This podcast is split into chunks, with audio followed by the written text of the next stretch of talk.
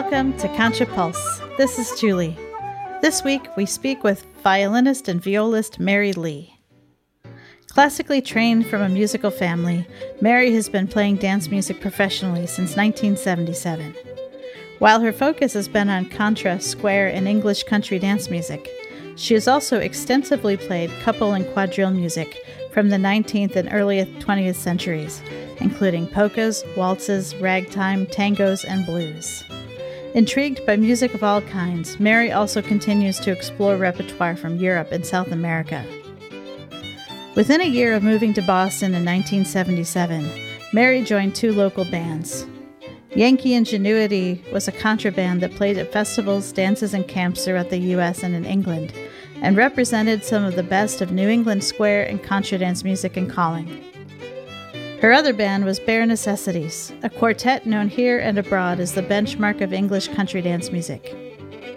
Now living in Brattleboro, Vermont, Mary has also branched out to play with other groups over the years Wild Asparagus, Orient Express, BLT, MGM, Dark Carnival, and Crazy Quilt, and Paradiso. She was also a member of the large eclectic string ensemble Child's Play. Mary teaches private lessons, plays for dances, plays for events and concerts, organizes concerts and dance weeks, plus teaches and plays at dance and music weeks throughout the country. In this interview, we talk about how Mary started playing for folk music and her roots in the Boston contra scene, some of the different styles of dance that she plays for, and the days of the legendary Yankee Ingenuity dance in Concord, Massachusetts. She talks about her approaches as a dance fiddler and how she likes to treat improvisation and variation. She also shares her favorite things about different kinds of rhythm players. We talk about guitar versus piano and the nuts and bolts of playing for contra dances, such as medleys and arrangements, and whether those things are important or not. She shares her perspective on the musical scene as someone who booked the bands for the Brattleboro Dawn Dance for many years and we delve into some of the many other music styles that she plays for. This interview was one of the last ones that I did on my porch before winter, and it turned out that that day it was pouring rain. Apologize if the rain affected the sound quality, but like stalwart Yankees, we carried on with the interview anyway. Hope you enjoy.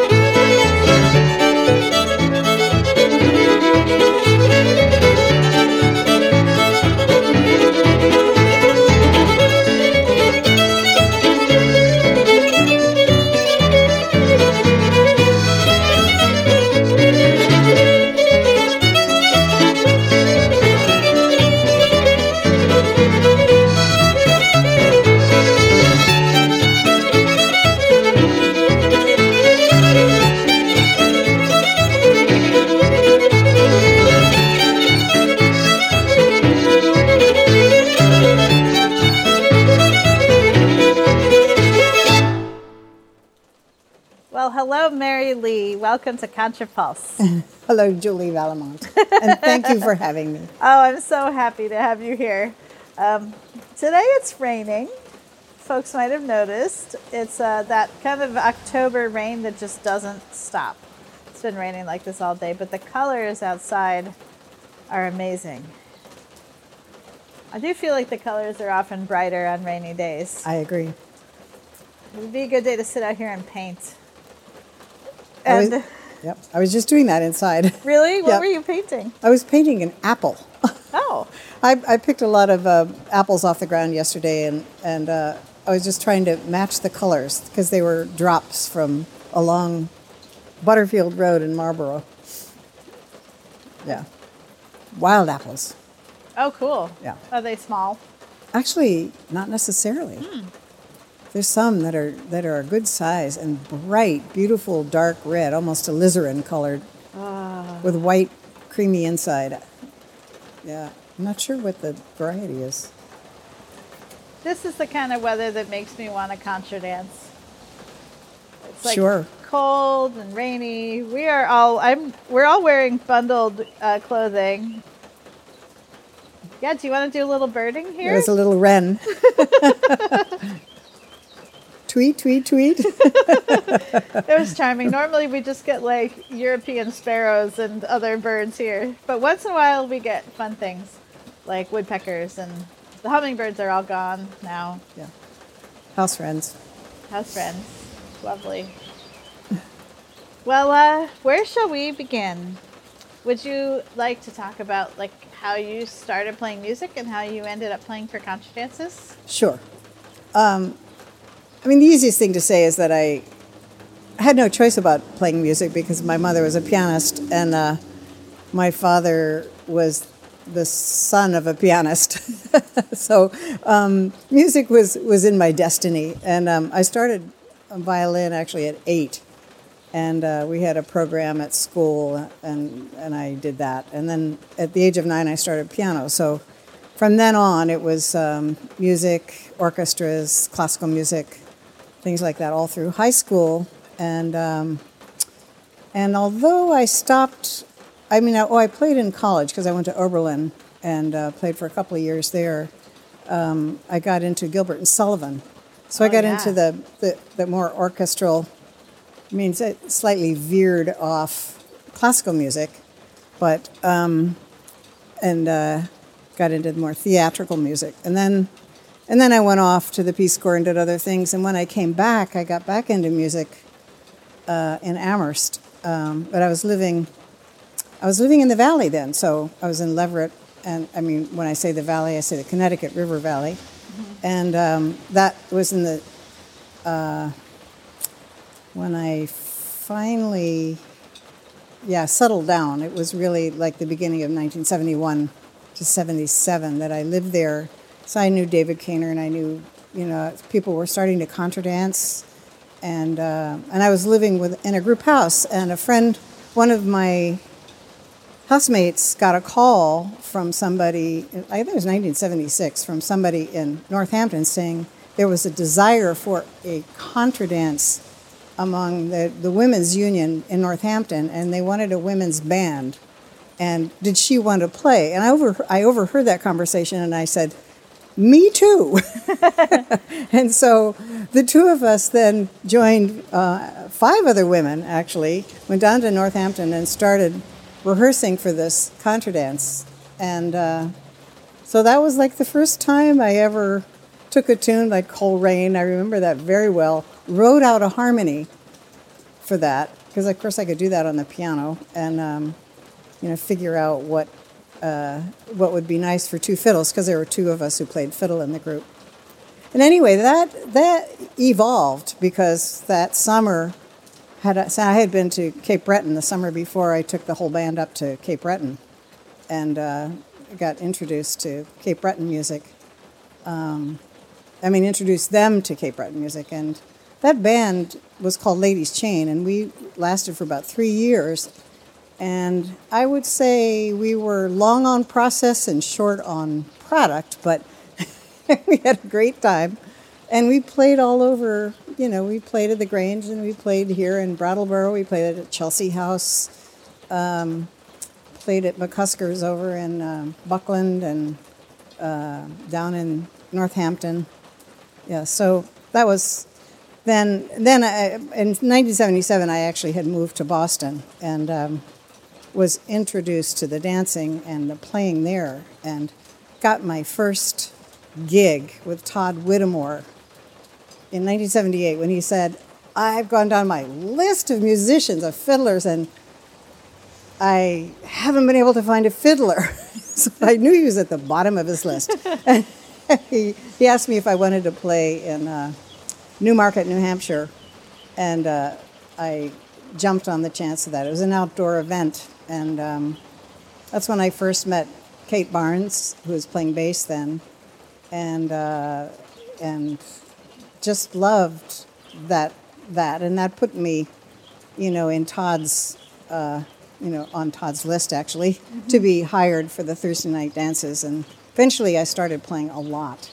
Yeah. In, in Boston. I had sometimes, you know, just, it was right at the kind of the front wave of things. You know, there was Andy Wolf, there was uh, Alan Block, there were some of these, Rodney Miller, you know, people who played, but um, I joined right away, joined in with uh, Yankee Ingenuity, like a, right right off the bat with, uh, with, with Donna Mm-hmm. That time, Donna Hines, Donna Hebert, and uh, Tony Parkes calling.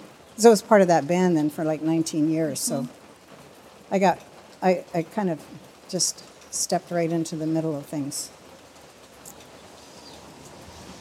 So that yeah. dance, the Yankee Ingenuity dance, was already kind of happening yeah, at that time when they right. asked you to mm-hmm. join the band.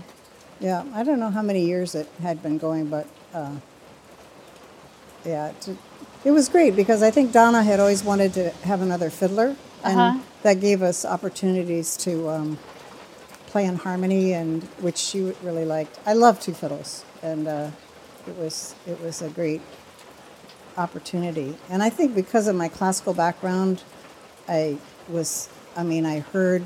Oh, and I also played viola, so I played viola in an orchestra, and I always heard those interior sort of the interior melodies, mm-hmm. you know, the interior harmonies. And so uh, I think I kind of um, you know, found that a good fit. Yeah. yeah. So when I was a new dancer in Boston, the, the Yankee Ingenuity dance was the first dance I ever went to in Boston. I had gone to my first dance in Maine years before that, but then when I moved to Boston, I was like, oh, let's try contra dancing and that was the Monday night dance, and you were playing for that's, it. That's right. And I remember that. I remember watching Kate play piano and all the tricks and games, and oh yeah, and just watching Kate and Cal up there on stage, giving each other funny glances, like they were up to something. Mm-hmm. Yeah. And then one one of the nice attributes of that too was that we often had a guest musician. Mm-hmm. Um, you know, and as time went on, and, and Donna moved it into Northampton, uh, moved away, and, and so then we always, almost always had a, a guest musician, mm-hmm. which really kind of forced my hand because as the melody, the main melody player, um, you know, I needed all the, I, I needed to know what people knew, and I also needed to write down, kind of keep a list of the tunes. Otherwise, you know, a caller says, "Well, I want jigs or something, and then you're, well, do you know this jig or do you know that jig? And you know, it's like it's very problematic trying to come up with a medley with somebody you don't play with all the time. Yeah. And um, and I somewhere along the line, and it, I think maybe this was just the way Donna thought about things is is to have uh, three tunes usually two or three tunes mm-hmm. for most contras. For square dances, maybe just one or maybe two. Um, and uh, and the other thing too was that Tony was an incredible caller to work for because he was also a musician, and so he was very particular about, you know, I want hornpipes for this, or I want, you know, an old time tune for this, or you know, or specific tunes, and so um, that really forced us to kind of keep keep in a way keep a, either a mental or a physical list of all these varieties of tunes. I want a French Canadian style, you know. So all right away, you know, it's differentiating between the different styles of music. And I went down to uh, almost right away. Also in the late '70s, went down to Augusta Arts Heritage, and also to Ashokan. So for the Augusta Arts Heritage, you know, I was introduced to old time. The first time I went there was three weeks of playing old time music.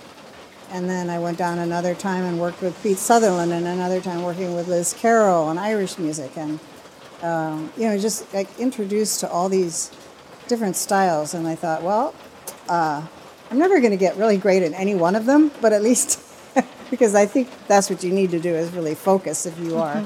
But uh, I, I was just thinking, well, I'll lift my boat little by little and get better at each, you know, at each style. So uh, that was kind of how I approached it, um, and and that served well, I think, for contra dance, at, at least for the Yankee ingenuity dances, and what what Tony wanted, which was was some distinction, you know, musical distinction between the, the, what we were playing for different dances. So, mm-hmm. and not all callers would do that, but So that each dance has different kinds of tunes for yeah, it. and a different character. yeah. Yeah, I mean, and that's a way he would craft the evening.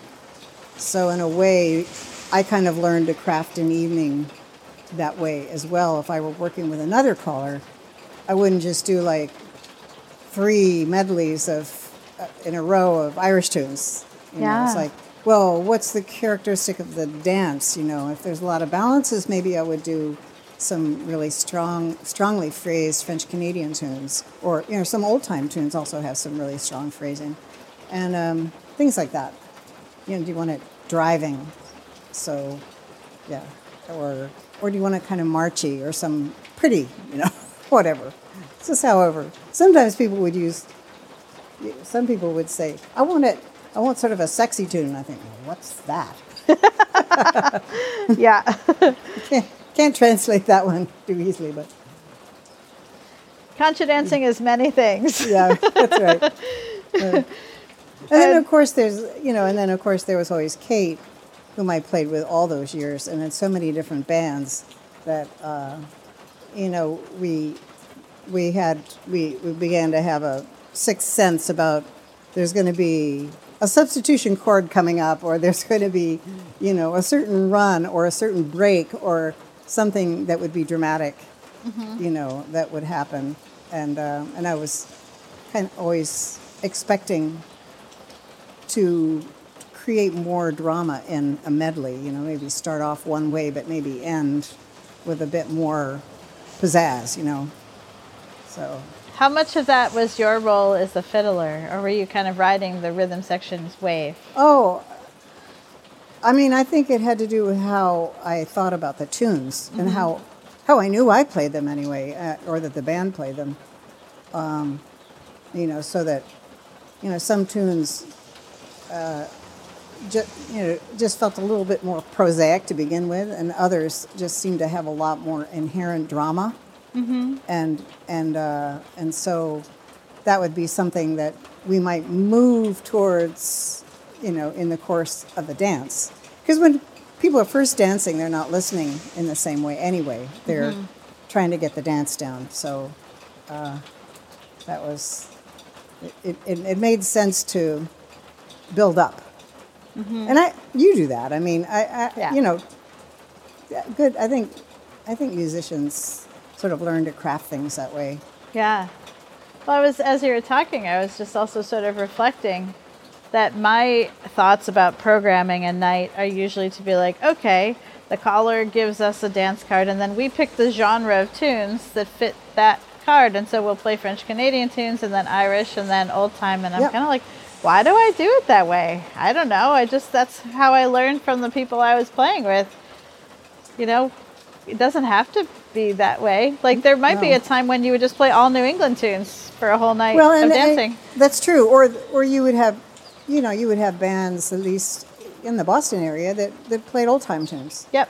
And so, you know, for better or for worse, there there was a, a certain same quality, sameness to it. You know, just um, you know that.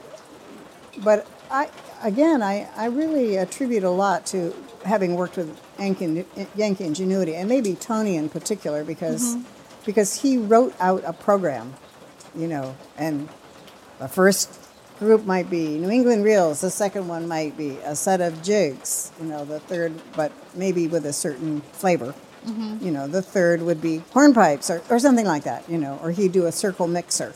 You know, so he had um, really clear ideas of what he wanted musically. Yeah.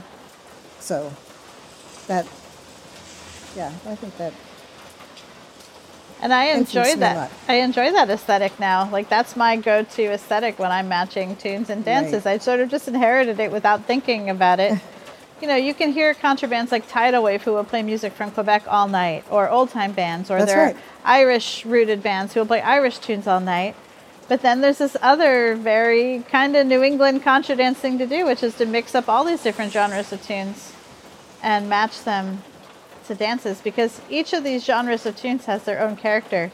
And like you're saying, some of them have long lyrical phrases, some of them have right. short, more staccato phrases. Some of them naturally have a little more drive or a little more lilt, and you can use that.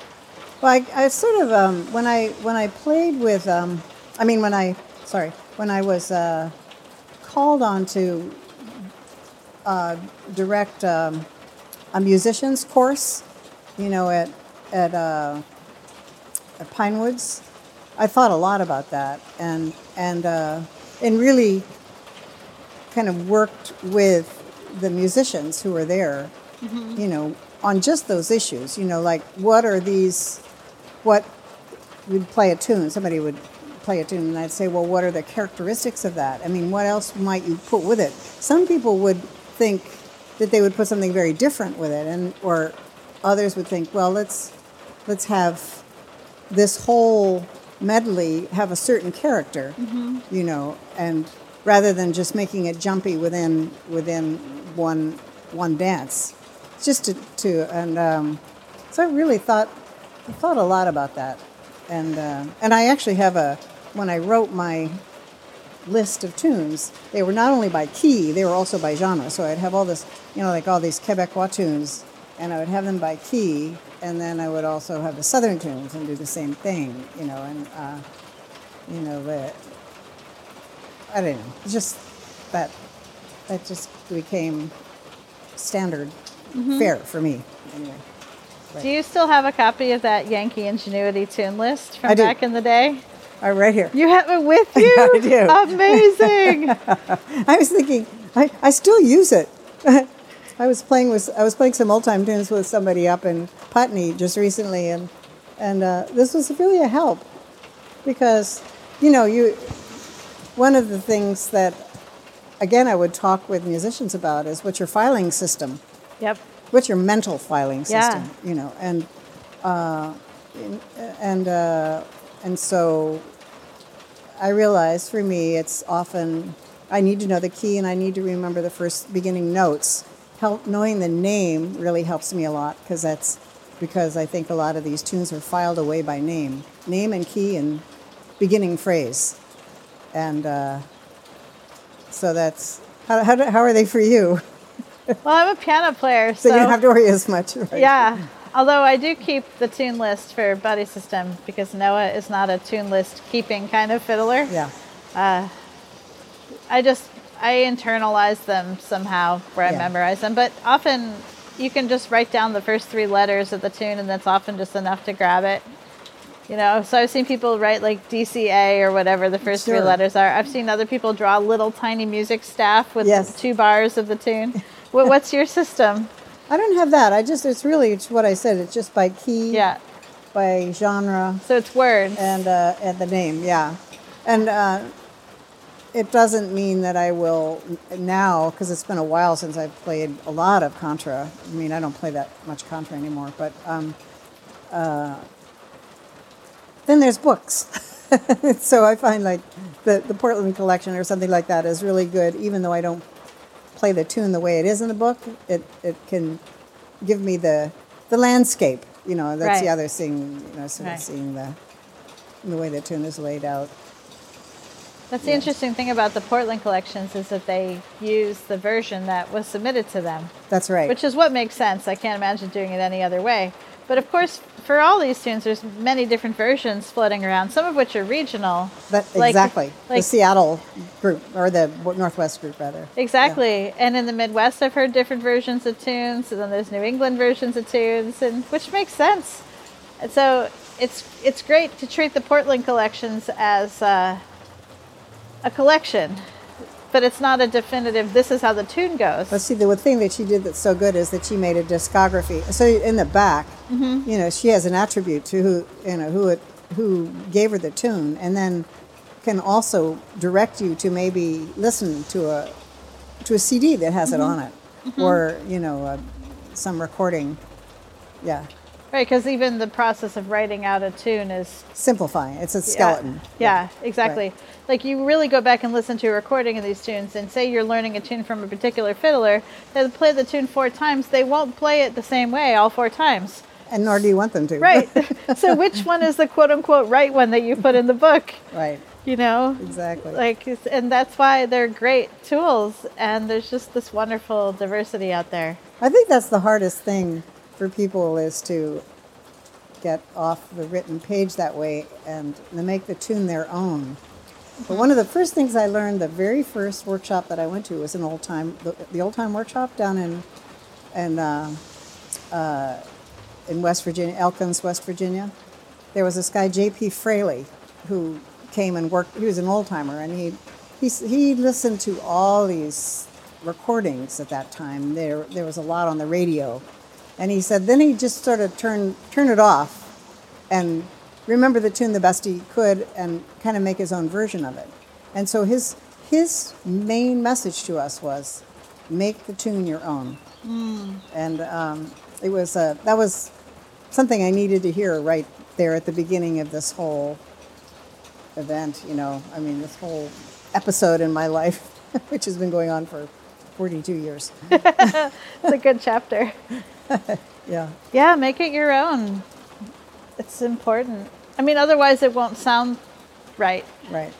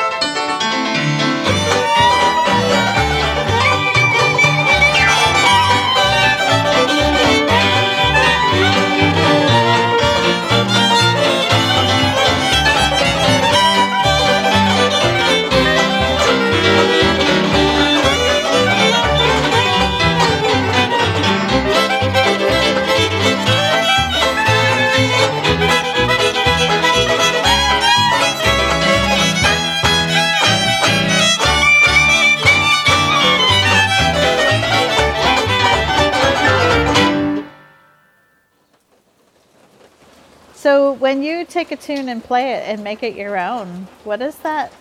What does that end up meaning? Like, what what kind of aspects of your fiddle style do you bring to tunes like this?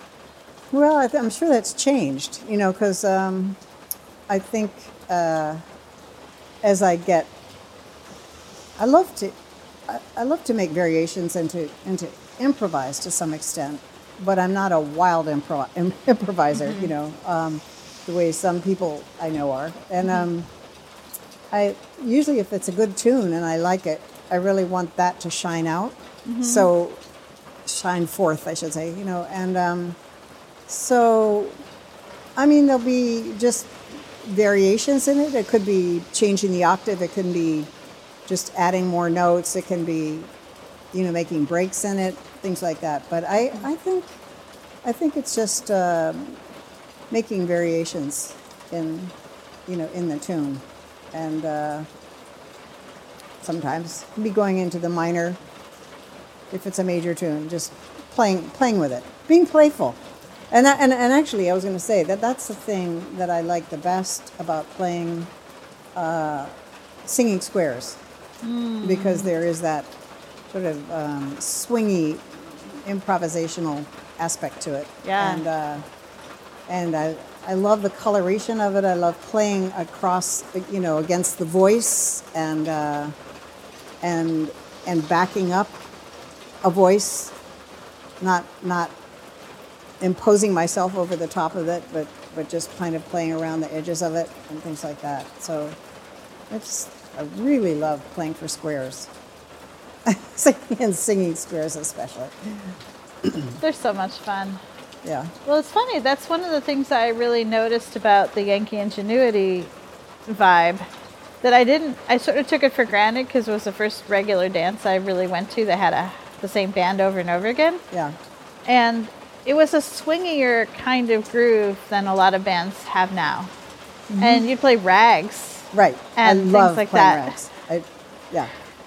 so much fun. And something about that groove, like the hall changes because people don't take the dance very seriously. People start talking more. Oh, Was that right? Yeah. Oh, that's funny. Yeah, that groove, it changes the whole feel in the hall. And I don't, a lot of bands these days don't play rags. Mm-hmm. And that's fine. You know, it's a certain fiddle style that not all fiddlers want to do or are good at. Yeah. And you need the right backup player. Like it's like dadgad guitar being popular doesn't always lend itself to ragtime. Yeah, I think Very piano. much. I mean, I am I'm so spoiled for piano. I think Yeah. because it's it, it's just such a it's such a massive. And you're right. I, I mean, uh, it's a massively varied, potentially varied instrument. Uh, and you're right. The it's giving um, it's almost like a jazzy interpretation. You know, with ragtime. You know, impro- definitely playful for me. I guess the word is playful, and that, and I feel that with some of the French Canadian tunes as well. That that there's a there's something in the chord changes, and uh, that I go, ooh, I can I can hear some things to do in that as a result of maybe these other, just not one four five chords, but Yeah. you know you're you're doing to me much more interesting chord changes and whatever that's part of it and also stride piano or bass lines or i don't know it's just like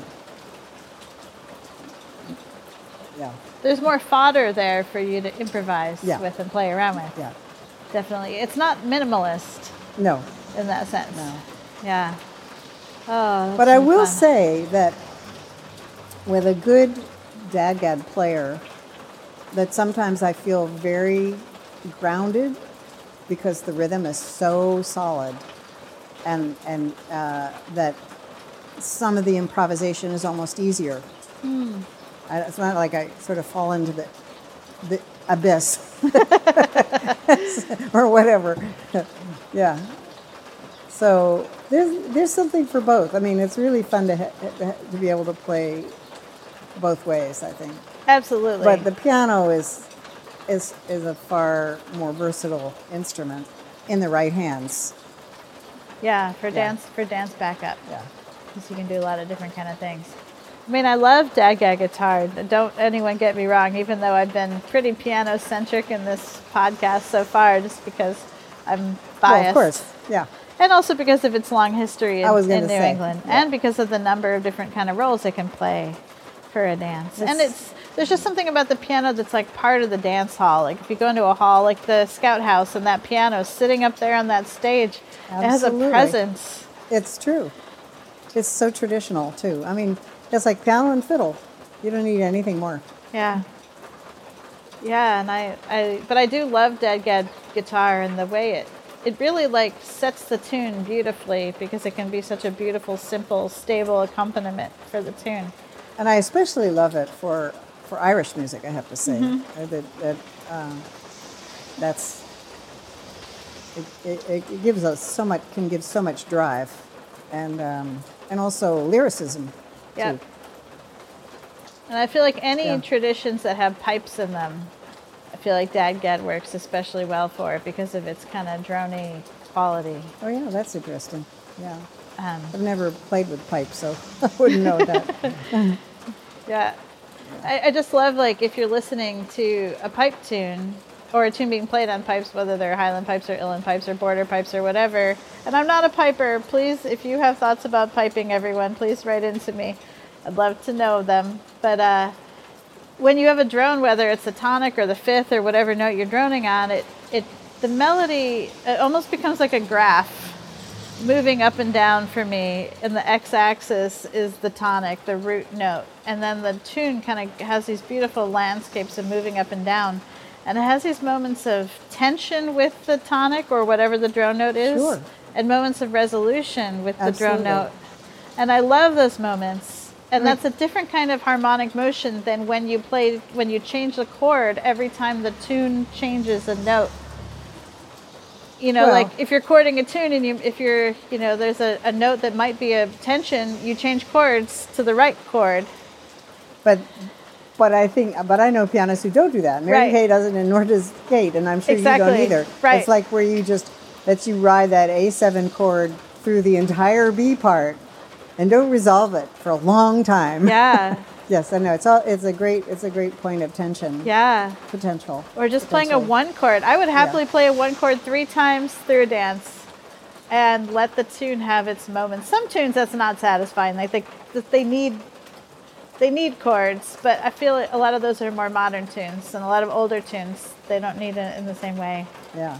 Anyway, Sometimes the less the less chord changes, the better. I mean, I know that that's the way Kate feels, and and it's like you can always come back to something like uh, Porky Deer. You know, you go into the A on the second part and just hang out there for a long time. Yeah, it's really. But there's a lot you can do with a with a good old D tune. lot you can do. Yeah. lot you can do. So, the thing I remember about the Yankee Ingenuity dance is uh, not a lot of arrangements.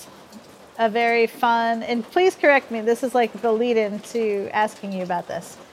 Is that I, I imagine you all kind of having fun and it being about the interplay, and like people, like Jack would take a mandolin solo, and then mm-hmm. you'd have different fiddle moments and harmonies, and mm-hmm. then there would be a rhythm break where Kate and Cal would stop playing and take out the bass and piano. Yeah. What was that kind of your philosophy essentially as a band? I think so. And you know, I didn't I didn't really encounter arrangements per se until I played with Wild Asparagus for a few years, and uh, where things were much more prescriptive that way. I mean, still exciting, but it, it's just like I knew. I think that there were there were there were plans, you know, about how you were going to approach maybe a change or things like that, uh, or you know how you were starting off. We did almost everything in, in Yankee Ingenuity was done on the fly, and sometimes we agreed, like, you know, just uh, you know, stay out for a couple of rounds, and just let the fiddles take it for that. I mean, there would be something like that, or there would be a way of starting off you know, very quietly and building up, you know. I mean, but but it would just be decided at that time, just as a, a device. And but I was very aware of the fact that, you know, those are potential arrangements, but but then it was like sort of like with bare necessities. You kind of you let it organically evolve. Yeah. That You can start with these ideas of what you want to do, but then you just let it go Yeah. wherever it's going to go. right. Are these kind of conversations you'd have like while the caller is doing the walkthrough and you're Yeah. picking tunes Yeah. Saying, okay, we'll start it this way and then we'll change to this or that or there might be certain tunes. You know, I was thinking like uh, La Rondeuse. It's a very percussive tune, and it sounds really great with just a single fiddle or two fiddles and feet. You know, if somebody can do that, or or a rhythm instrument, if somebody, if you don't have a, if you don't have a, somebody doing uh, stepping, and so it might be something that I would choose for that moment because I know I do it with that. You know, it's not, it wouldn't, that wouldn't necessarily work with just any tune. So it has to, uh, it's, it's how you kind of learn to work, work over, uh, or how you like, or how you like to play certain tunes, and then those would be the ones you would choose at that moment that seems appropriate. Mm-hmm. You know what I mean? Yeah. Yeah. Would you keep your medleys together? Like, would you be like, let's play this medley, or would you make them on the fly? Generally on the fly, because we would be playing with different people, and people might not know all the tunes Mm-hmm. anyway. And uh, um, I'm trying to think. I mean, there might be ones we we enjoyed grouping together, just because we like the change. You know, like ending on a high F and then going to an F sharp and starting the next tune. You know, or just something that that was particularly appealing. But uh, yeah, we didn't. We, I mean, that again was different with Wild Asparagus. Is that the tune, the tune combination would be worked out ahead of time and Yeah. would be rehearsed. And of course, we never had rehears. We we only had rehearsals with Yankee Ingenuity when we were get re- getting ready for a recording. Yeah, heating up the hall. It's Yeah. a fun album. What was that process like recording that? Um, wow, so long ago. Um, well, I mean, anytime playing with Ruthie Dornfeld for me was a special treat. So, um, you know, uh, she and I would get together and work out on, you know, work out harmonies and some things that we'd want to do. Or we will, you know, we would. She played almost once a month, I think you know, with Yankee Ingenuity anyway. So uh, we had a lot of time to play together. But um, and I got together, also got together with her and played, uh, you know, played tunes. So, um, and then I guess we we must have we must have rehearsed. but I have no I have no memory of that particularly. it's, it's a, oh man, that's probably like almost 30 years ago. Yeah. I can't remember when that came out, 91 or something like that. I could just, I don't know. It was a long time. Yeah. But, I mean, it, it, I do remember Laurie Endenbaum saying, people shouldn't be allowed to have so much fun when they're playing. And, and I realized that we were playing everything at sort of a, a bristling tempo, and, and it was, uh, but it was just so ebullient. Yeah. Absolutely. It had, yeah. I love arrangements as much as the next person. But the number one quality I want in good dance music is that just that irresistible energy and that Yeah. sense of fun. Yeah. Because that's what you And want to be. Yeah, yeah. exactly. Yeah. That's what you want to have on the dance floor. It inspires you to be fun and spontaneous on the dance floor. Right. And Right. yeah, and a lot of a lot of good years with that dance. Well, and talk about you know playing with the same group for 18 plus years. You know, you have to try new things. Yes. Like like you know, Kate and I were talking about how boredom is a great boredom is the father of invention. I think or the mother, said. we're not sure which. Right. right. Yeah. That's true.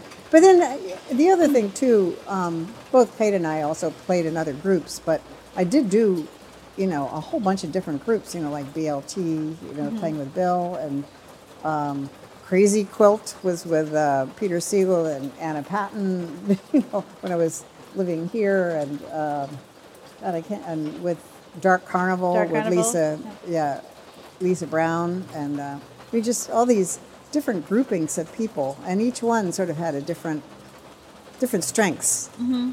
and uh, so made it made it really interesting to play.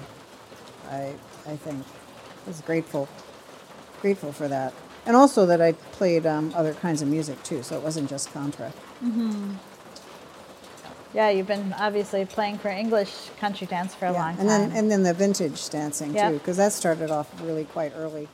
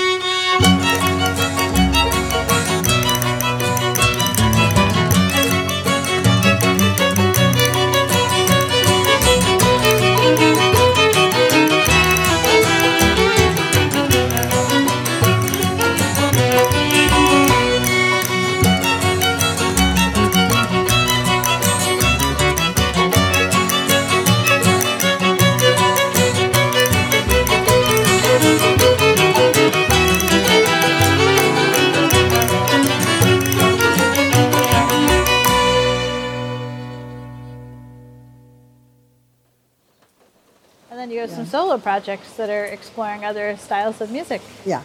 Would you like to talk about those a little bit? Sure. Um, I, I would say that one of the biggest con- contributors to that was uh, Ruthie because um, she was constantly seeming to to appear with with tunes from different traditions. You know, like these Brazilian, some Brazilian tunes, some uh, you know these Venezuelan waltzes that came via Morton Hoyrup's father from Denmark. You know, that brought this twelve wonderful Venezuelan waltzes to our attention, and um, and then things with um, the other big the other big factor was working doing vintage dance music with Richard Powers, um, playing when BLT played. We went every summer for a number of years, playing in Cincinnati for a dance week there, where they were doing vintage dance. So that was 19th century, early 20th century music that included tangos and ragtime and and of course, you know, mazurkas and other stuff, different kinds of waltzes from the 19th century and so on. And so, uh, you know, all of that. The first, the first recording was based on two things. Was based on the pieces that Bill and, and Kate and I were playing for Richard Powers, and the fact that Kate had put out this huge volume of what you called uh, what you called uh, little couple dance music. Mm-hmm. You know, 400 tunes with 170 waltzes in there, and so I I drew um, maybe t- most of the pieces that is in that first album from from that volume, Interesting. and was uh, born out of that. You know, and Bill Bill and Kate and I were sort of the, the featured core of most of that album, but then in, it included other people as well, you know, that for every. And I think nine of the 15 of those had Bill and Kate and I as the core band. But then mm-hmm. the others included people I knew, you know, like David Cantieni and Mary Cay and, you know, oh, just different, different. Ralph Gordon, Ralph Gordon played on all of it, as played bass, and these different beautiful melody instruments. Ruthie, Ruthie and I did a bunch on that. And then the other two albums just uh, were ha- a little later on, so they incorporated again all these couple dance. I just love playing couple dance music, and um, you know, Kate and I played a lot for the waltz events, and and really the vintage dance thing went on for quite a while. So um, it was constantly and and and Ruthie was around too for a good part of that, and some other pieces came via her or via other other people. Yeah. So that's how that happened. Did you travel for the vintage dance events? Um, they mostly to Boston? Cincinnati, Cincinnati. but the first event was actually at Pinewoods. Hmm. And when uh, the Folk Arts Center, Marianne Taylor, had gotten BLT together to play a contra international dance combination. Mm-hmm. And then that summer, she had Richard Powers and his wife Melanie Cougar Star come to teach vintage dance. That was the first time that they, I think they, they were invited. And, uh, and that, we were the band for that week. And so we were introduced suddenly to all this incredible, wonderful, interesting music. And you did have to be able to read Yeah. because most of it was, was written, and that, that would have eliminated some, you know, some of the sort of the dance musicians that didn't have a classical background. I think. Mm-hmm. Being able to sight read quickly is especially valuable when you're in a long event where you're playing lots of different kinds of music That's and right. you need to have a really deep repertoire at your fingertips. Yeah, yeah, And the odds that everyone in the group knows all the same tunes are very slim. yeah. Would you just have like at least one person? We would always do this thing where we would have like one person who definitely knows it and can kind of hold it down, and then everyone else is, you know, sight reading or. Well, I I, I think uh, we would have to we would have to woodshed. I mean, I it, as much as possible. Sometimes with with uh, Richard, you wouldn't necessarily get the music until you got there, but but you just have to uh, you know find some time to play it over, or you know, uh, sight read it. Yeah. yeah. I mean, But I'm- he was a musician too, so he could he could help us out with that. He's a pianist. so he could give you a sense of Good, like good. tempos Oh and yeah, feel absolutely. and Oh, he's very persnickety about that in a in a good way. I mean, when people are leaping in the air, they they can't leap endless, endlessly. The timing has to be pretty, you know, makes sense. Yeah, it really makes a difference. Yeah, yeah. Do any of those styles cross over into your contra playing? Do they change the way you play for contra dances? Well, that's interesting that you should ask. I was just thinking one of the things that I listened to recently. I was I was playing for somebody because I've been playing this Brazilian choro music, chorinho music, and um, uh, one of the pieces called is Brasileirinho, and it's it's a a very famous uh, choro piece that you know all the choro players would know. But um, I was playing in. Uh, at the Ann Arbor uh, Dawn Dance with, I was there actually to do English in place of Daron, who, who couldn't come. Daron Uh, Douglas? Daron Douglas, yeah. So I was playing with um, Paul Oorts and David Wiesler. And then Naomi was there with Jeremiah and, uh, God, who was the sixth person there? Oh, probably, a, hmm, probably a bass player. I, I was just trying to remember who that was, who the sixth player was. Um, but they were there as the contraband.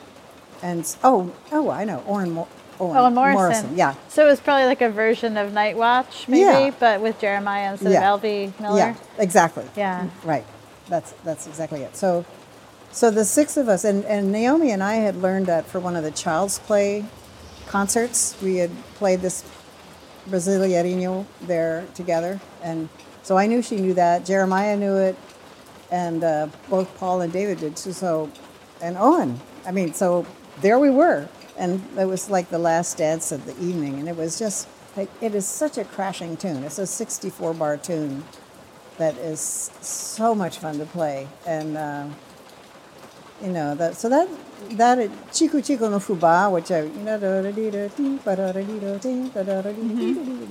yeah, that's another good one. That's that's um, that's sort of like doing a ragtime. I mean, they, it has a raggy elements because it's in the same era, but Brazilian, and so um, you know it's it's it's got the potential to be fun that way.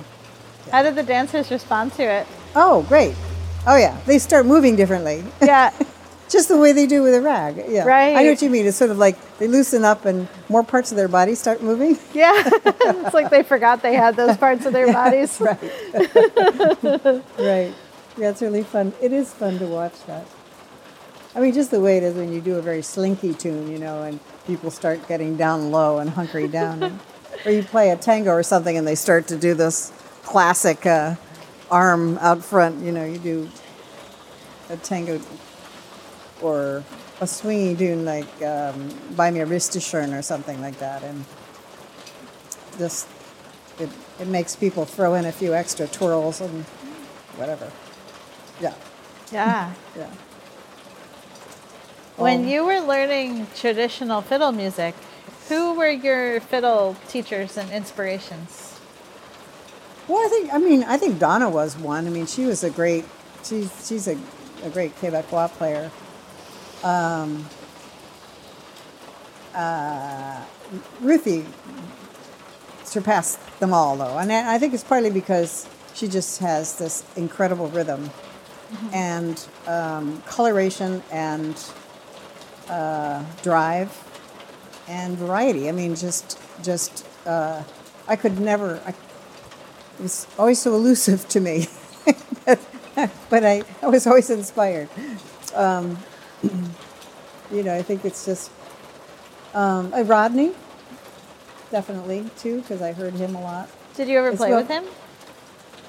I guess maybe, probably we wound up at some places together, but Yeah. I, I don't have so much a memory of that. Yeah. And, you know, he wasn't he wasn't in Boston the way Ruthie was, so Right. She was somebody I would see, and she was just a friend, so um, that meant a lot. I was trying to think who else. Um, I mean, she was the most at hand. Andy Wolf, too. I don't know if you ever knew him, but he No. played he played old time. A very funny guy, and uh, and yeah, and, and also very inventive and And when he would come to play, his one strength was he could he could make up gibberish, Musical or verbal? verbal, in in any, and I mean he was a chameleon. I mean it's like he could he could sing Hawaiian music and I mean sing Hawaiian, although he didn't speak it, but he knew the thirteen letters of the alphabet and he could sing in those thirteen letters, and then he could sing a Spanish sounding thing. So we'd play these Venezuelan waltzes together, and then he would start singing a song that sounded like Spanish, and people would come up and say, "I didn't know that had words to it. What are you singing?" So, but he's just such a stitch, and to do Russian the same way. So if we were playing Metsukukia or something that sounded very Russian, he would make it sound Russian. Um, but yeah, very inspirational um, player. Yeah, very, very quite quite good. Although I didn't necessarily aspire to play like him, but I think he was very influential. Just, just his approach, just, uh, fun. yeah. It can be very inspiring. Yeah. I So think, I think fun is fun is an important ingredient. it's Yeah. like the important ingredient. I know it's kind of easy to forget that, like when I'm doing these interviews sitting on the porch, because Yeah. we're not dancing and we haven't, we're talking about dancing, which is really meta and Yeah. weird. Like, Yeah. the best way to learn about dance music is to sit at dances and record it and talk to people about it. But we can't do that right now. And so Right. it's fun. These memories bring back that sense of fun and whimsy, and it's really nice. And like I said, I would love to go dancing on a cold fall day like this. Yes. You Go know, inside where it's where it's warm and cozy and disgustingly yeah. humid inside. all the windows at the scout house would be all fogged up. And they would have to tape off the entrance so that people wouldn't walk across the floor with their wet shoes. so you have to like go down the side of the hall and around on the carpet and take off your shoes and but that just added to the magic. You know, the fact that you have to work for it a little bit more to get to the Yeah, dance just that's made it a little bit more fun. Hmm. And you're just so glad to see other people and be in a warm room. You know, so many times I remember opening the doors and just feeling that that blast of damp heat That's right. yes. hitting you in the face. As long as it doesn't come with the smell of a gym. Yeah. Well, that too, the smell of the dancers. Speaking of smells of gyms, you were an organizer of the Brattleboro Dawn Dance. Uh, for, That's true. For quite some time. Yeah. What was that like? Well, actually, I realized I, I was always helping organize because there was another there were there were events in Boston as well that was uh, raising money for uh, dance musicians. It was a dance musicians fund, and that was another that was one dance that I organized for, and then also composers dance for about four or five years. We would run these composers dances, and people would send in a gazillion tunes. It started off small, but then then there would be maybe like a hundred tunes that we would have to wade through, hmm. and I'll tell you that is challenging because you have to get to play them well enough, you know, so that you can decide whether you like them or not. I mean, if mm-hmm. you're just sort of sight reading them and that doesn't flow. Anyway, Right. that was that was happening in Boston, and then when I moved here, yeah, the Dawn Dance was uh, was a great big committee. It was it's like all the all kinds of friends from town, and uh, and uh, we although when it never seemed like we had enough people because there's a lot to do for a Dawn Dance. It was it was challenging. I was the person who booked it, so when when I took that over, uh, then my job was mostly that. I had to book eight bands and because it was also English in the afternoon, but three contra dance bands each t- twice a year Yep. and and callers, and then try to get the numbers of bands to have. I always had to have a, at least at least one, maybe two bands with piano. That's my bent. I love that you would always do that. Yes, and I was very conscious of the the the female male gender balance issue.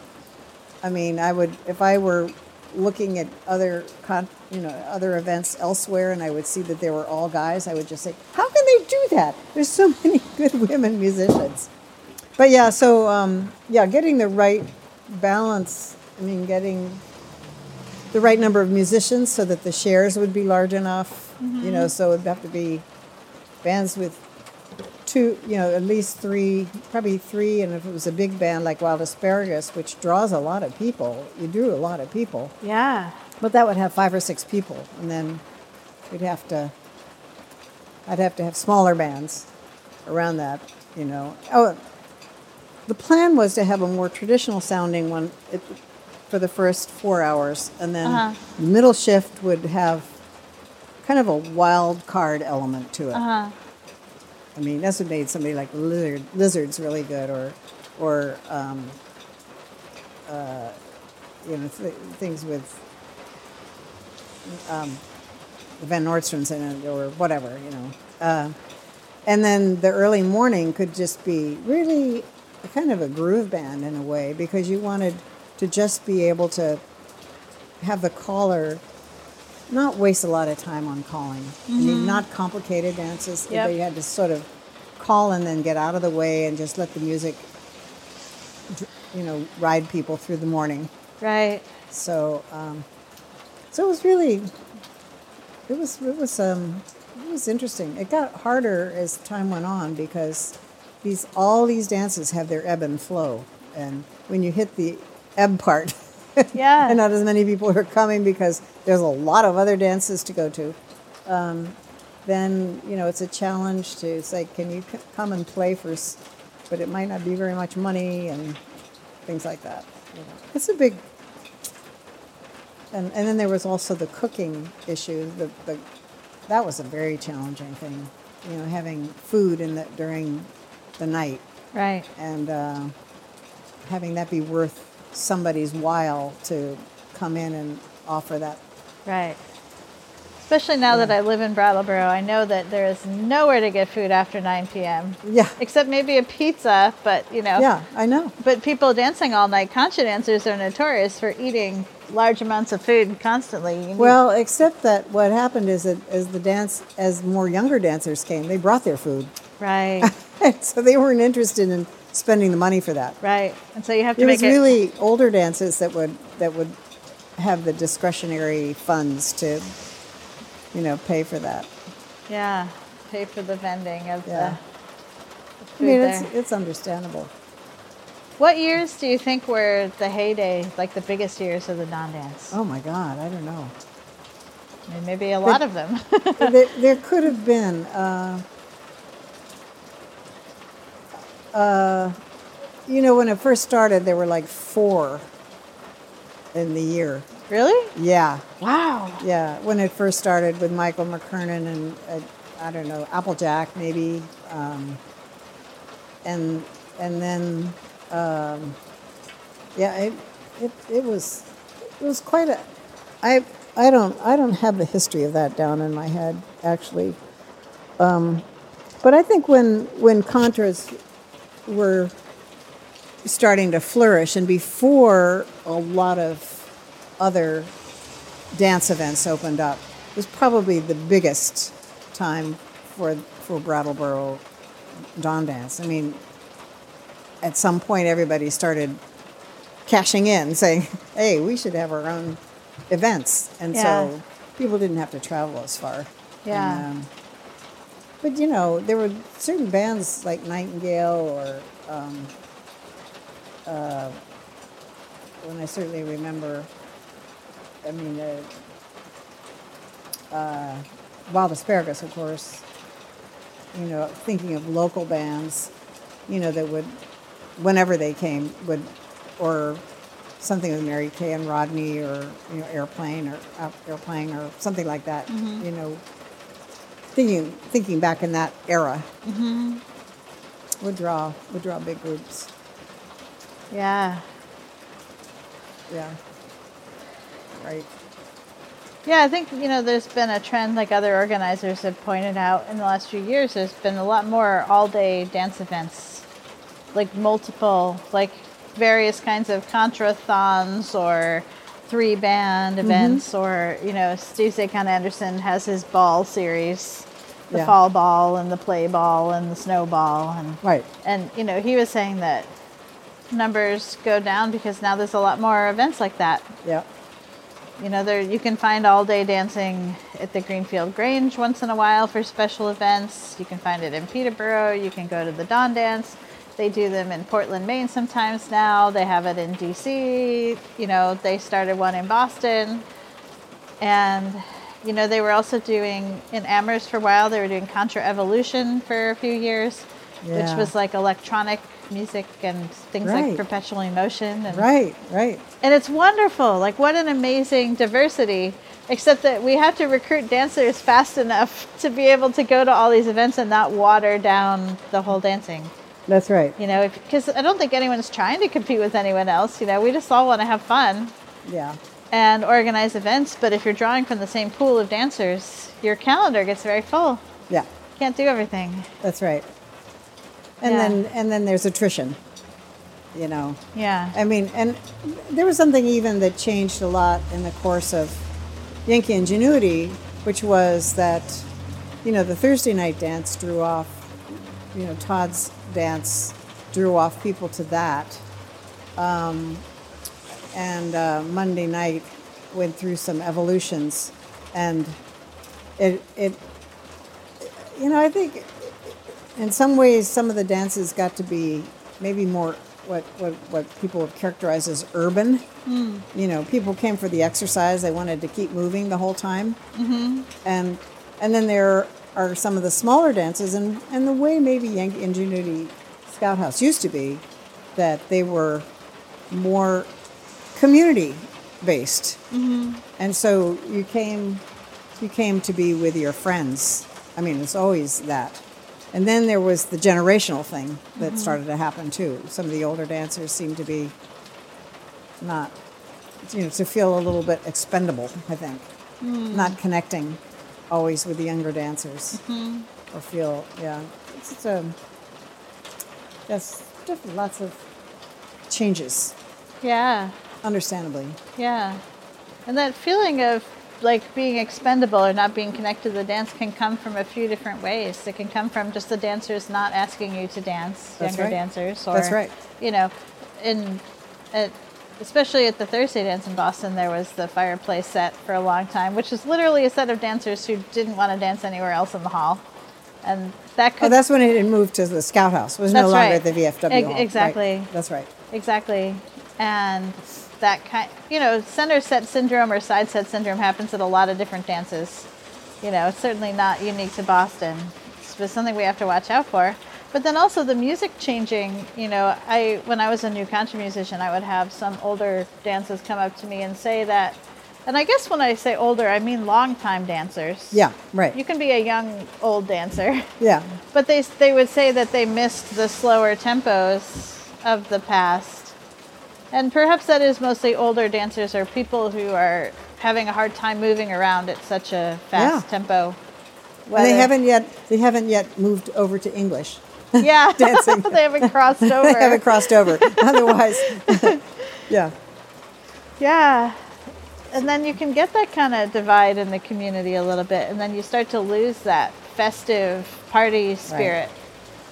I mean, it, I I really stopped dancing so much, but um, but I think I like best, you know, parties like uh, somebody's birthday party or whatever, and and it was a group of people who were a community of friends, and I didn't really care what we danced, but Yeah. I must say I probably preferred squares. So it's just you're dancing in that little set, and um, anyway, it's con yeah. So anyway, yeah, as I say, I don't play contra so much anymore. Just in the context of maybe a weekend event. like if you're at a weekend that has other kinds of music as well. yeah, but mostly there as an English musician, but then mm-hmm. there'll be some contra, and then I'll play that too. Right. Yeah. You're a great kind of musician to book for those things. I think organizers have a special list of people who play both contra and English Right. for these kind of hybrid weekends, or if they want a mostly waltz kind of event or couple Right. dancing Right. Or whatever. So that versatility is really, really useful. Yeah, I mean, the Yankee Ingenuity dance seemed to have a lot of changes over the years, you know, and uh, I know when it would when it would ebb, uh, particularly badly, we'd we'd do a questionnaire and have people say, "What's the problem here?"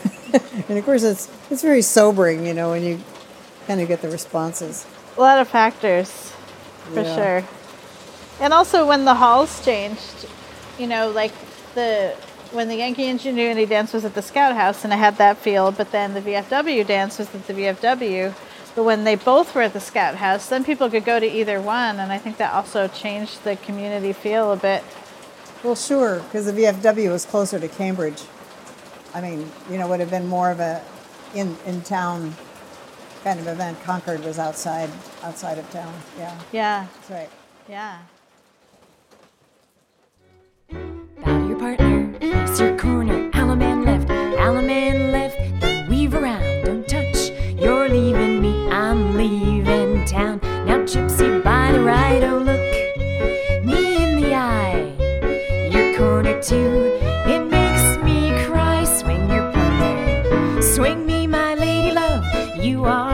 turtle dove, oh you are the darling and the idol of my heart. Now promenade, look and I'll take you home. I always said you'd roam, oh swing me, my lady love, goodbye. Jim star by the right hand, star right, around you go. Your partner left, oh please don't go. Now the lady star by the right hand, star right, around that square. Turn your partner by the left hand, then leave him there and swing your corner for a long time. Swing me that corner guy, he's got a roving eye. Oh, hurt me, refuse me, you'll be sorry when you lose me. Promenade, look and I'll take you home.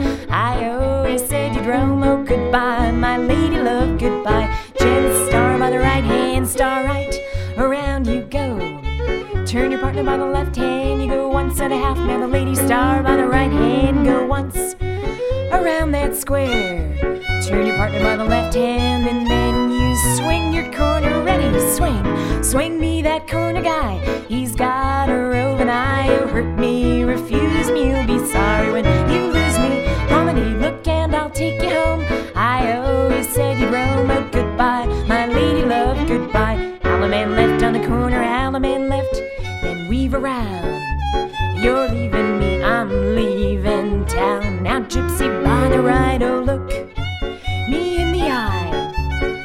corner too, it makes me cry. Swing your partner, swing me, my lady love. You are my turtle dove, oh, you are the darling and the idol of my heart. Now, promenade, look and I'll take you home. I always said you'd roam, oh, goodbye, my lady love, goodbye.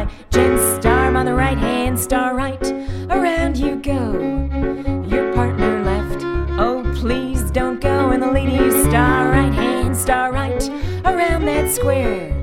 Turn your partner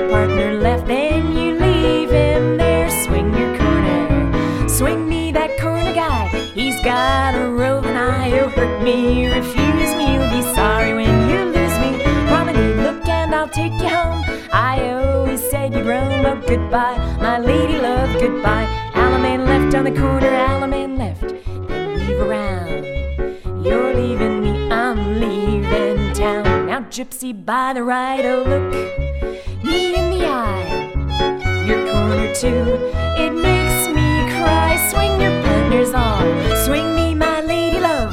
You are my turtle dove, oh, you are the darling and the idol of my heart. Now, promenade, look and I'll take you home. I always said you roam. Swing me, my lady love. Goodbye, my lady love. Oh, goodbye, my lady love. Goodbye,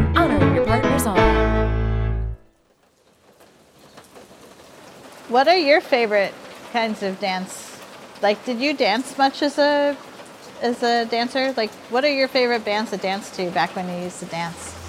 I, you know, I, um, there are a lot of bands that are fun to, fun to dance to for different reasons, um, you know, from over the years. And um, um, I always liked, I always liked Nightingale because I think uh, they were musicians, musicians. Mm-hmm. To me, you know. Absolutely. Yeah, a lot to listen to, and uh, and I also I also, you know, have to go back to Wild Asparagus. I really enjoyed that a lot, because they did a variety of tempos and they crafted their dances. I mean, it, it was it was fun to hear all of the different different things going on that way.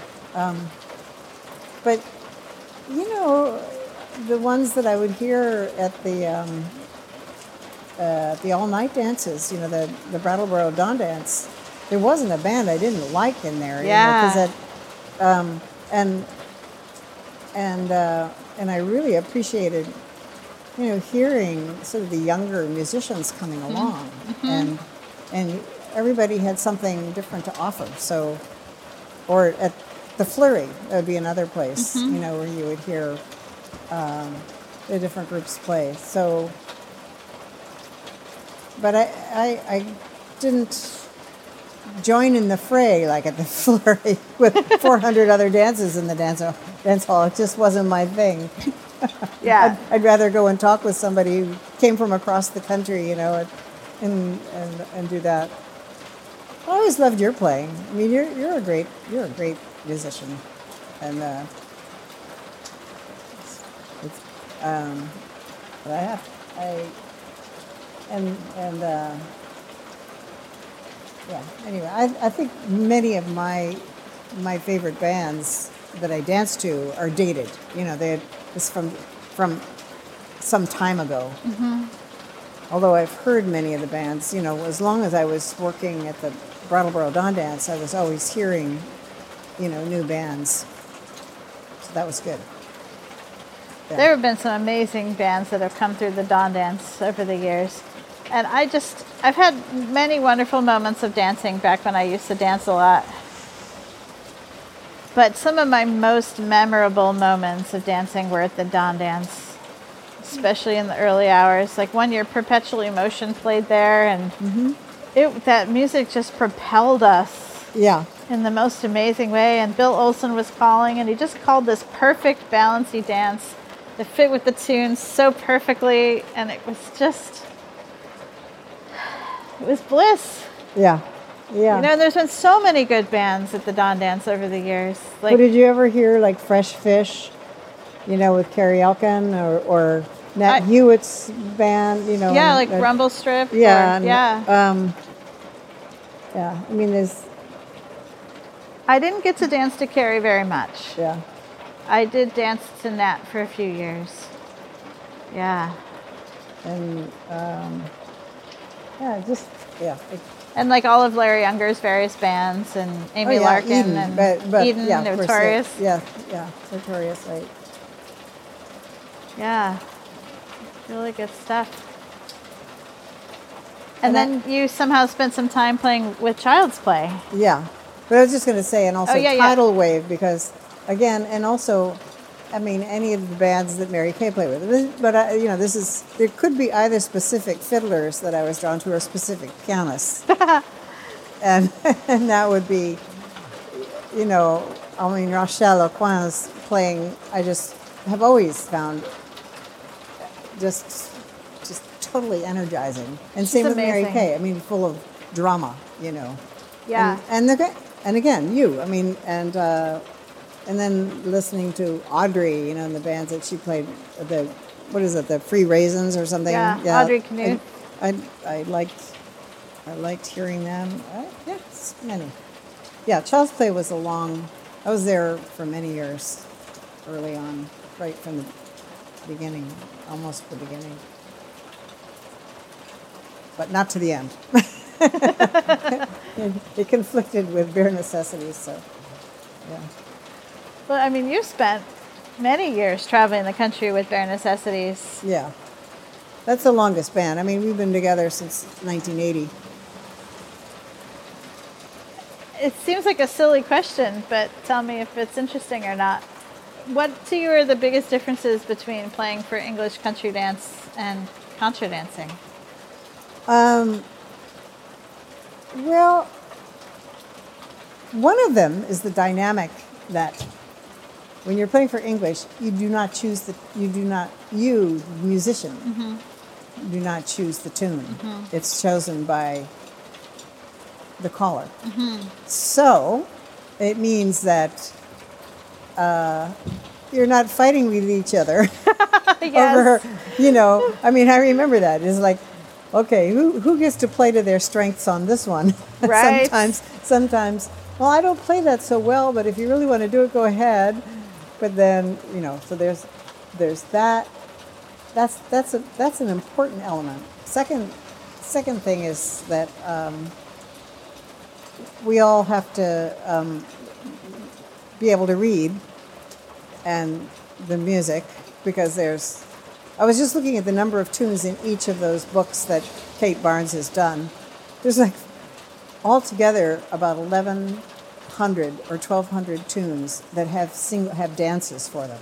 And as you know, each dance has its I mean almost invariably has its own tune. So Right. that's another major difference. And so you're you're you're playing from a lead sheet of 12 maybe there's 1200 tunes, you know, you could be playing any one of those. That's too large a repertoire to memorize. Oh, no, for me it is. I know, Jacqueline has a lot of it memorized. Yeah. Um, but um, but uh, so that so that's another thing. And then I think one of the things that Bare Necessity sort of brought into the mix for English was being kind of creative with it and coming up with counter melodies and, and harmonies. And so that's something that we just expect to do now. And uh, and um, and then you're also you know you're playing to the dance as you are with contra but but uh, there's maybe more variety in the kind of dancing with english certainly more more formations you know two couple three couple four couple sets circles uh, long lines um, triple minors i mean you're just like this whole range of ways and then playing in almost every key so, you know, you don't do that with- with contra. Flat keys. Yeah, you don't play in. C minor very often, or you know. I love something. flat keys on the piano. Yep. I don't know if it's all those years I spent playing Chopin nocturnes as a kid, but I just love flat keys. They have a certain sound, don't they? They do. Yeah. Yeah. And, you know, I've often talked about this with people. Everyone's brains perceive music differently. But to me, if I were playing in D flat, Mm-hmm. it would sound different to me than a piece in C sharp, Oh, that's interesting. Sure. which doesn't make any sense because they're Right. enharmonic. They're the exact same notes. Right. But somehow, I don't know if it's a kind of material, like if you think about like Rachmaninoff's Prelude in C sharp minor versus, you know, a beautiful Chopin Nocturne in D flat. I don't know if it's just the the music, but for some reason, for me, if I'm thinking about it in sharps, it sounds different than in flats. I don't think there's any. I've never found what the basis for that is. That's that's very interesting. But I, I mean, I, I could see how I would, I would think that too, and it could be something that has no bearing in reality, really, but but more in, in just like a perceptual thing, like something that's sharp is going to just feel brighter, yeah, right? I Yeah. mean, whether it is or not, I don't know. whether it's associations with the kind of instruments that play it, Yeah. you know, like you hear a lot more fiddles and sharp keys. Yeah. like A and D and G, or if it's the kind of repertoire that's written for it, or the kind of chord voicings that are being used in that repertoire. But uh, I have perfect pitch, which is uh, it's not like a. Some people are like you have perfect pitch, but I'm not bragging about it. Sometimes it's the biggest liability. It's Oh, really I a think- pain. I remember Lydia says that too. It's like, what do you do when the pla- when the when the piano was like off a pitch, or you're playing with somebody who's not on pitch? yeah, I've been there before. Yeah. this is another story for another time, but I played my grandmother's funeral because I was a church organist Yeah. and they asked me to play and it was in Pennsylvania at a chapel I'd never been to and as an organist you do this all the time that's what prepared me for being a contradance pianist is all these years of an organist because you mm. walk up to an instrument you've never played before and you have to perform on it That's right. right then and we it was amazing grace that's like easy that's like you know Yeah. the bread and butter of organist music. And we started playing it, and the organ was three steps sharp. Oh my God. Yeah. I guess the person who was a regular organist had transposed it somehow to make it easier to sing with the choir. Oh. And I could not read the music. It was making my brain explode because Yeah. when I play, I hear the note in my head that is written on the sheet music already. Yeah, Even if. I don't play it, I hear it just by reading it. And so it was like all the wrong notes. My brain kept telling me I was playing the wrong thing. And I kept being like, no, brain, we're fine. So I finally had to just stop looking at the music and play Amazing Grace by memory Yeah. you know anyway this is like a real digression but i just think about keys a lot in dance music and the kind of feelings they evoke and especially on the fiddle you know the number of open strings that you have That's right. affects Like the resonance affects definitely affects the resonance of the instrument. yeah Yeah, and I, I, I like that's one of the things I really like about playing English country dance music is that you're playing in you know like G minor and C minor and E flat and I mean all just different keys. So now it's more challenging and just gives you a different sound on the instrument. And of mm-hmm. course since I play viola too, it allows me to drop over often drop some of those keys are better. Like I love playing C minor on the viola, of course, because the bottom ins- the bottom note is a C, you know, and um, it's just really rich. there's no reason we can't play in those keys in contra dance. There's no rule against it. No, but a lot of um, I know since I taught piano, for, I mean taught uh, fiddle for so long, I know that it's it's a challenge for people to, if they're an adult, to get their hands around the half, you know, like the half steps. yeah like playing an E flat, you're just doing a really scrunchy first finger on the D string, yeah and uh, it's it's it's just really hard often for people to hear the pitch right and be able to reproduce it. right there's a few New England tunes in flat keys. Like there's tunes in F for sure. Oh, yeah. And a few tunes in B flat. Yeah. And a couple in E flat. But they don't go much past that. That's that's it. Yeah, I think those are like Scottish in origin. I mean, the Scottish tradition definitely has more variety that way. I wonder if that's related Well, I think pipes. that's a more classical. I mean, so much of the Scottish music is written down, and people, even in Cape Breton, I remember visiting this guy who who played at the square dances. That's where I first learned to play by ear. You know, was at a at, at a camp there, and uh, Joe Kennedy. But you go to his house, and he just have stacks of music. You know, so everybody read music. You know, even you know there. So um, and so Scott Skinner and all those players had had lots of different keys that they, they played in. Just as the dancing, you know, had that sort of balletic tradition too, the Highland dancing, which was very much born out of ballet, you know, so sort of a just different. Yeah. Yeah. I feel fun to think about. When you were putting medleys together as a contra fiddler, do you have thoughts about what keys go well together? Do Oh you- yeah. What are your usual go-to? Well, um, sometimes, sometimes rising up to a. It could be rising up to an A tune uh, on the fiddle anyway. You know, is a bright can, is bright, but uh, so that that can often be a good ending tune. But also, the if the, if the character is driving, the fact that it's an A might not matter at all. So, um, but uh, I like going, you know, changing mode. So if it's a minor to major, or you know, really having, um, you know, a strong change like that. So it could be like an A tune to an A minor tune, or vice versa, or um, I love doing sometimes quirky ones. I remember doing something in, in English. I was in the English tradition actually. There's there's a tune called Jacob Hall's Jig that is written out, I think, in F minor, uh, but it's actually usually played in E minor. And because of the instruments that we had, we had a couple of saxophones. Um, it, it was at the end of the eve- you know the end of the weekend, and all six of us were playing together, and so we started off in F minor, and then dropped to E minor, and had all of the you know the horns just kind of go play out on that note, you know, and just like it was just like so kind of hit you right in the solar plexus or something. Yeah, dropping down that half step. So I Oh, mean that kind of thing is can be very effective and with if you have depending on what your instrumentation is, you know, or the pianist what the pianist can do to uh, bring out bring out these changes with drones and things like that. So it's a or whatever they do. Mm-hmm. Yeah. Now, I usually don't stay in the same key yeah, going across a medley. Do you? not usually. No.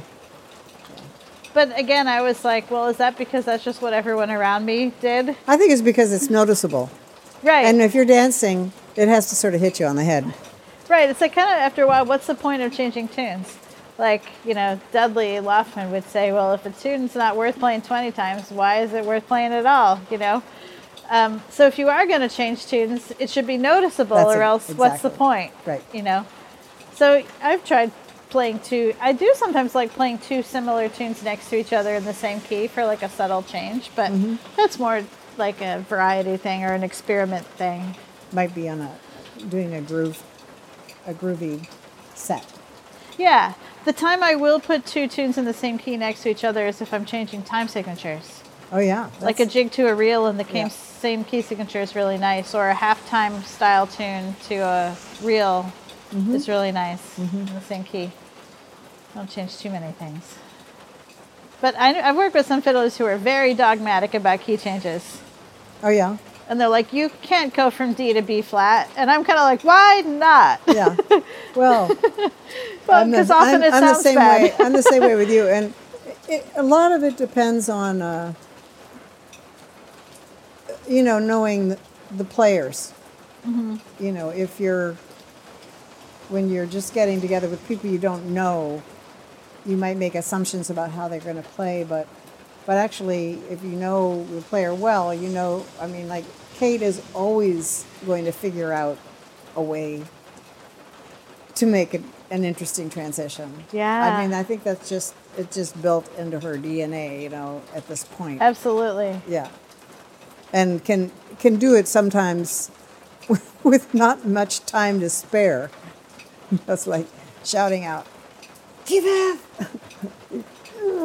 right, and then you all of a sudden you have four beats to figure out quarterly how to get from one That's place right. to an entirely different place. That's right. I do love that challenge. Yeah. Well, good. See, Yeah. that's what makes it.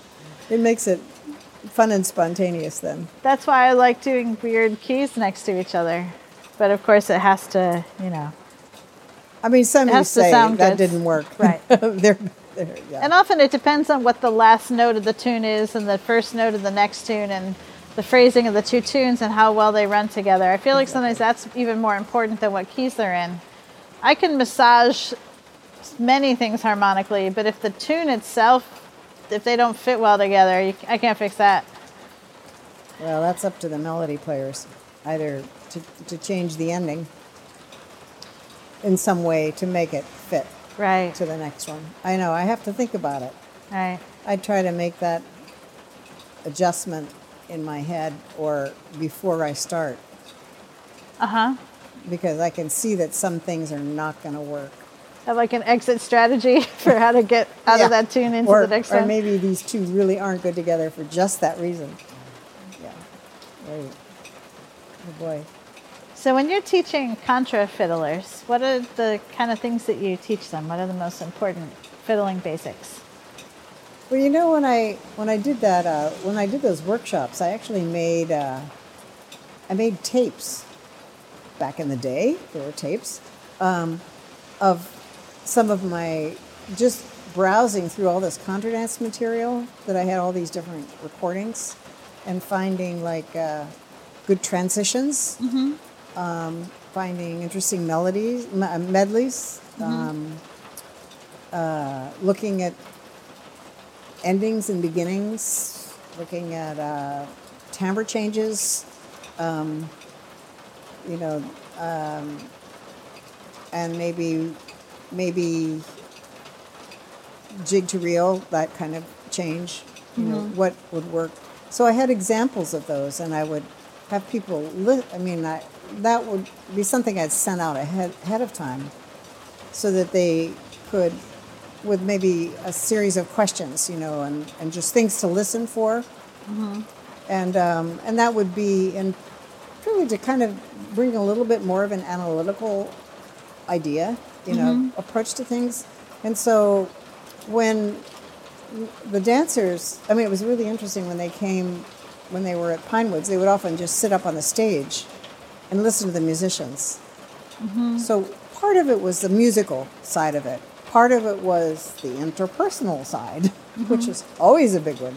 And so in working with, you know, I'd work with people in groups, and it was, uh, you know, having them really try to be clear and respectful of people's strengths and weaknesses.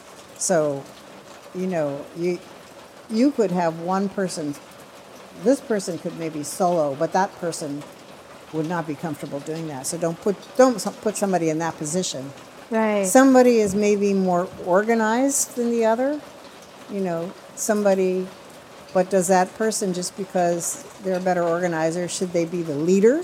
Do you want a leader? Do you not want a leader? Do you, uh, you know how are you going to work and settle your differences in this? And how are you going to vouch for yourself if you're a, a shy person? It's like like really this is going to leave me out because I can't do this. You know. right. So um, I don't know. There was a lot of interpersonal stuff that that and um, and then also communication when you're playing. So it's like, how are you indicating it's your turn to take the lead? You know, or who's doing that, or how are you deciding that? You're not going to always plan that out ahead of time. You know, you, you you have to come up with certain body cues and and uh, you know ways of talking but not talking and nonverbal Yes, absolutely. nonverbal communication. Yeah, so I mean, it's stuff like that that what I would work with. I've learned a lot of that kind of communication by screwing it up. like I I feel like a lot of bands have this kind of story where I'm on the other side of the stage from the fiddler as a piano player, and the fiddler can't really talk while they play, so they can only get a few words out. And the, the notorious example is where you say like, "Don't go any faster," and Right, I and all hear you hear is faster, faster, right. right? So we made a few rules that first of all, you only speak. At least for my bands, it was like only speak in the positive. Say what Yeah. you want to happen, not what is happening, Yeah, and use as few words as possible. And then there are words that rhyme with other words, right. which is really problematic. That's right. So funny. Yeah.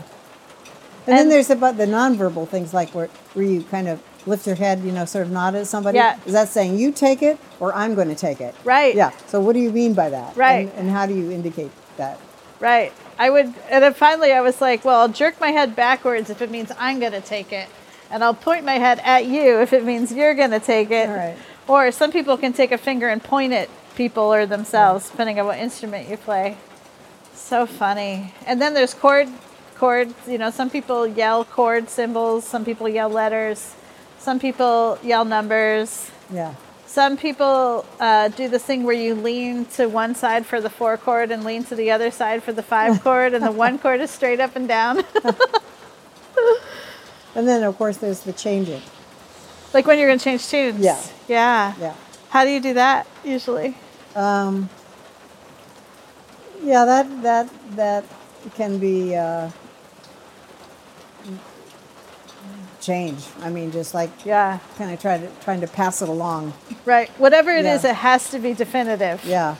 Because there's Right. nothing worse than that feeling of panic when you're like, are we switching? I don't know. Are we? and then Or I've, you know, we've all had moments where one person doesn't get the memo and they don't switch, and then you're in two different keys at the same time. Right. And yeah, those are valuable. Those are like basic contra dance band skills That's right.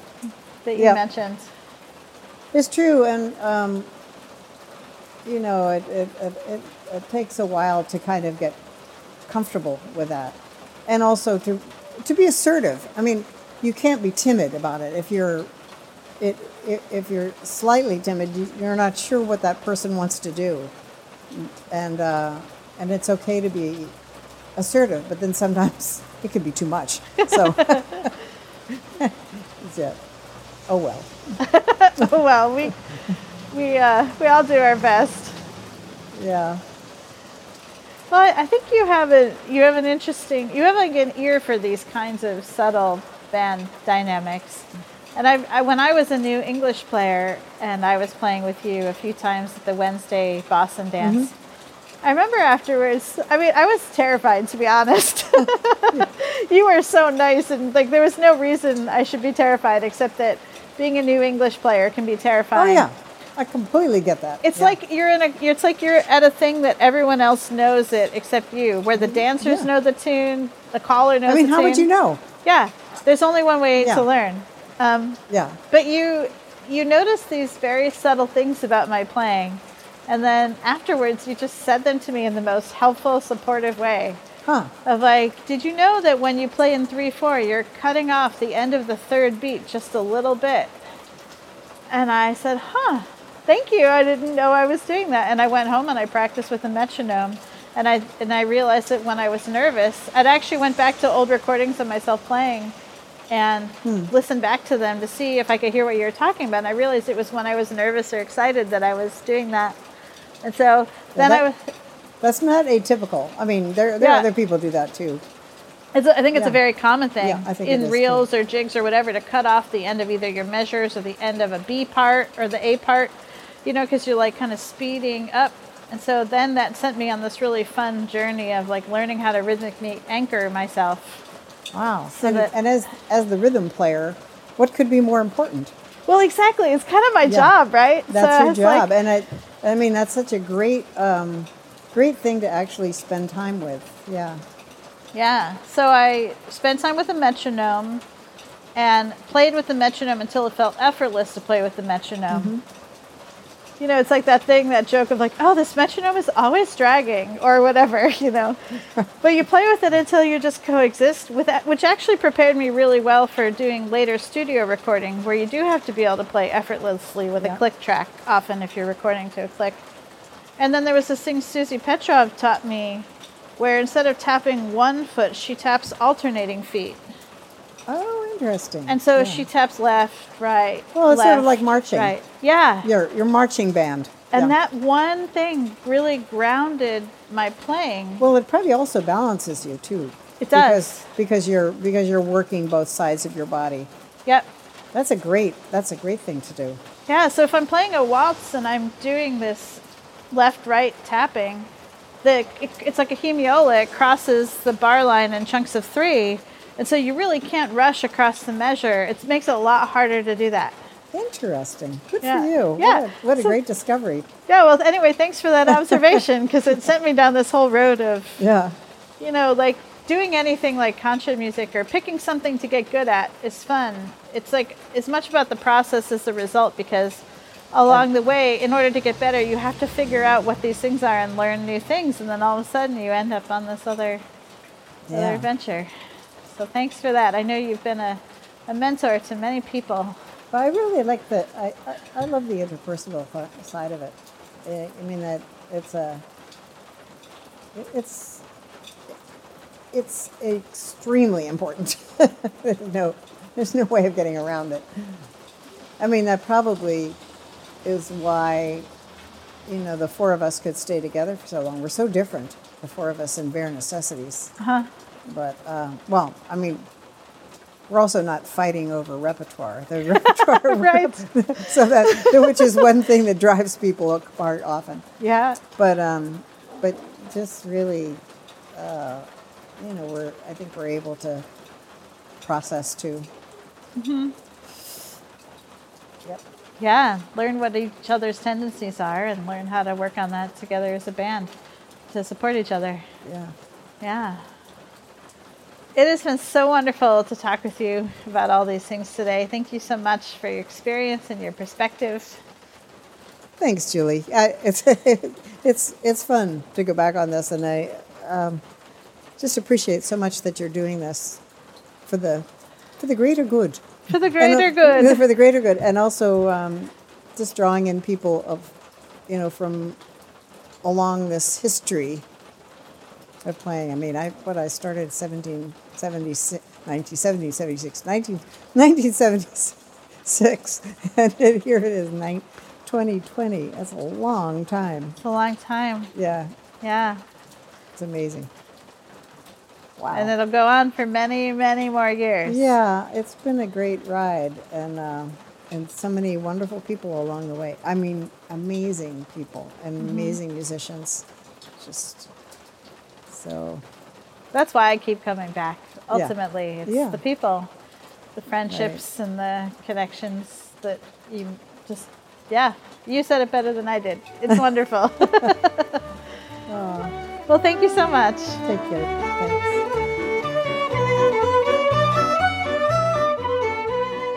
Thanks for listening to Contrapulse. This project is supported by CDSS, the Country Dance and Song Society, and is produced by Ben Williams. Thanks to Great Meadow Music for the use of tunes from the album Old New England by Bob McQuillen, Jane Orzechowski, and Deanna Stiles. Visit contrapulse.cdss.org for more info. Happy dancing!